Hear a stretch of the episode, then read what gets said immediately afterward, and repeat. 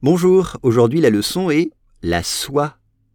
Une chaussure en soie ayant appartenu à Marie-Antoinette, la dernière reine de France, sera mise aux enchères dimanche à partir de 10 000 euros.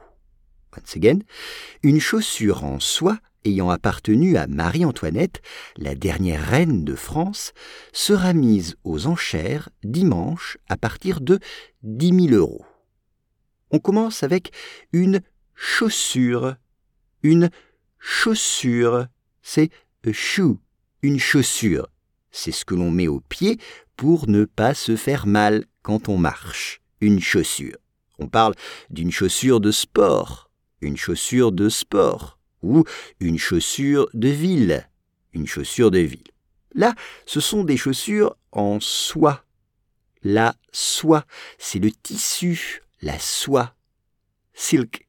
La soie, c'est un tissu très doux et très élégant.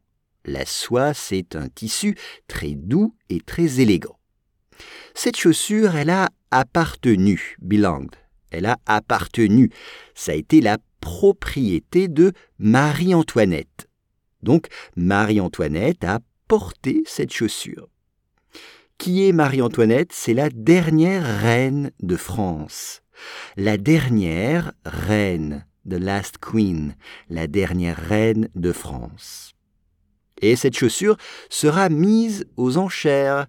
Mettre aux enchères, c'est to go for auction. Mettre aux enchères c'est-à-dire vendre à celui qui paiera le prix le plus haut, le plus élevé. Ça se passera dimanche, Sunday, et le prix sera à partir de 10 000 euros.